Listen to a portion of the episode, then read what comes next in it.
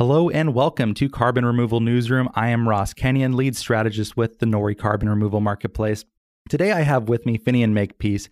He's the co-founder and advocacy director of Kiss the Ground. Finian, thank you for being here with me. I did your soil advocate training program, for which I am grateful. I learned a lot. I think anyone listening would benefit from taking it. So thank you for what you're doing. Yeah, it's great to be here, and uh, thank you for what you're doing looking forward to more collaboration with you all in the future, as we talked about the other day in uh, where were we? Uh, Montreal. Yeah, in Montreal. Yeah, Regeneration Canada was a, a great conference up there about soil. Finian, what is Kiss the Ground? Kiss the Ground is a nonprofit 501c3.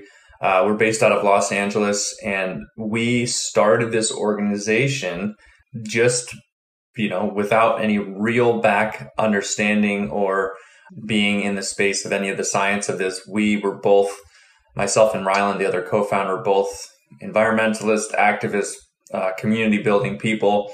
And we learned about this idea. Ryland learned about it first in New Zealand, watching a panel that was saying, Can human beings um, survive on planet Earth? And everyone said basically no at the rate we're going.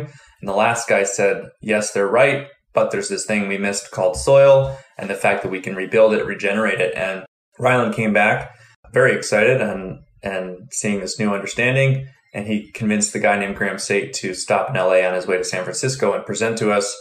And after a four-hour presentation, with with the amount of background in science that I had at that point, I just was blown away. I was in this moment of thinking to myself, if I didn't know about this, you know, seeing myself as someone who who knew, you know, 90 5% of what was happening with climate change, really considered myself educated around the subject uh, of what was happening with the earth at that time. I was like, if I didn't know, probably most people don't know. And so that was kind of the basis. We went back that night and, and basically dedicated our lives and did a handshake deal of we will do what we can, all we can to get this awareness out to the world.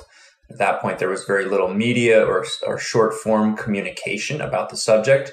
So that was our initial North Star was making short form digestible content for people. So even though we both didn't have backgrounds in the media space and, and the folks who initially joined with us didn't either, we knew we had to make media and awareness spreading tools like infographics and things to get this idea out there. So that's how Kiss the Ground was born. We didn't know we were going to be a nonprofit. We just you know, met in the living room every week. And lo and behold, Kiss the Ground was born about a year later officially. So that's the origin story. And really the why behind it still is that same baseline spreading awareness. Now we have four programs, media program still. Uh, we have our advocacy program that just started last year. Um, where we're training people to be able to spread this message more easily, like you mentioned with the soil advocate training. We have our uh, farmland program, which is getting funding to farmers to transition their land. So, farmers being able to have access to the best uh, farmer training programs uh, in the world and be able to have soil testing, including included in that, so that they can start uh, getting on their way with becoming regenerative. Uh, and we have an education program that's mostly based around a curriculum we developed for middle schoolers. Uh, we also now have a business program that's starting uh, on the 18th of this month. It's an online business course. We are partnered with TerraGenesis International, and they're teaching a sourcing and supply for regenerative for new and existing businesses that are getting into regenerative agriculture. So look at our site, kisstheground.com, if you want to sign up for the business sourcing and supply course starting April 18th. Uh, and lastly, uh, what did, what did I miss? We have our education, media, farmland, and advocacy. So I, I think I mentioned all of them. Yeah, that's it. You got too many things going on, too many exciting things, Finney. So that's what, our, our mission is inspiring uh, global regeneration, starting with the soil. That's still the basis of, of what we're doing. So yeah, it's been a, it's been a wild six years. Yeah, I hadn't heard about that sourcing class. I imagine Ryland he's at Cafe Gratitude, which when I was in LA, actually I, I left LA right before I, I met y'all, unfortunately, but I've eaten at Cafe Gratitude. Amazing food. Always felt a little bit weird ordering. Uh, they have a partic- particular way of ordering. Uh, you have to say, I am what? It's an affirmation. For, I am joy. I am grateful. I am abundant, whatever it might be, the, the name of the dish. Yeah. Listeners of the podcast reversing climate change might know I, I, feel a little awkward doing doing that, but that's okay. The food was worth it. Um, so that, that's great. We buried the lead a little bit here, but we're going to pick it right back up. There, uh, the news for this story is that General Mills issued a grant that you are a part of. I was wondering if you could tell our audience a little bit about what is happening there. Yeah, um, it's really amazing. We're we're super excited about it. Um, to have it actually happen is is truly wonderful. Um, General Mills uh, and and several of their companies, Annie's, uh, Epic, some of these companies who've been really pushing forward and taking on uh, this sourcing and supply of regenerative uh, meat or dairy or what have you. We've been working with those groups for quite some time and helping, I think, in a, in a kind of a in the movement, so to speak, of raising the awareness and the int- attention that regenerative agriculture is getting. So, you know, for example, two years ago, our co- our executive director and our colleague Kala Rose Ostrander presented to Annie's uh, CEO and marketing team. Um, and from there, they found they funded three carbon farm plans in the state of California. And since then, they've been now on a trajectory of creating many more carbon farm plans, which is basically a farm's ability to start tracking based on changes of practices how it's going to be storing more carbon in the ground. So they're using it in their, a lot of their dairies now that they source from. They're they're moving uh, they're into carbon farm plans. So we've uh, worked with their teams on advocacy stuff. We've worked in the teams on media and tools to present this information. So We've been associated and working with uh, companies inside of General Mills for quite some time. Uh, and it's been really amazing to watch as they, those, those younger companies, have really had a big influence on the bigger uh, General Mills company as a whole. But this particular grant, though it went through us, we are the fiscal sponsor of Soil Health Academy, which is Gabe Brown, Allen Williams, uh, Ray Archuleta, and Dave Brandt. Uh, they're one of the premier farmer trainer programs that we're sending farmers to through our farmland program. But this grant was developed uh, through the relationship of Gabe Brown uh, with General Mills Sustainability Department, uh, and then they got they got further along with it. So some in the article, it, it's a bit like, hey, Kiss the Ground got a bunch of money, and they decided to give it over here to to these guys to do farmer training. It's kind of flipped like that, where where we are working with all the parties in different ways uh, and we've been a part of raising up the awareness and attention that it's all getting.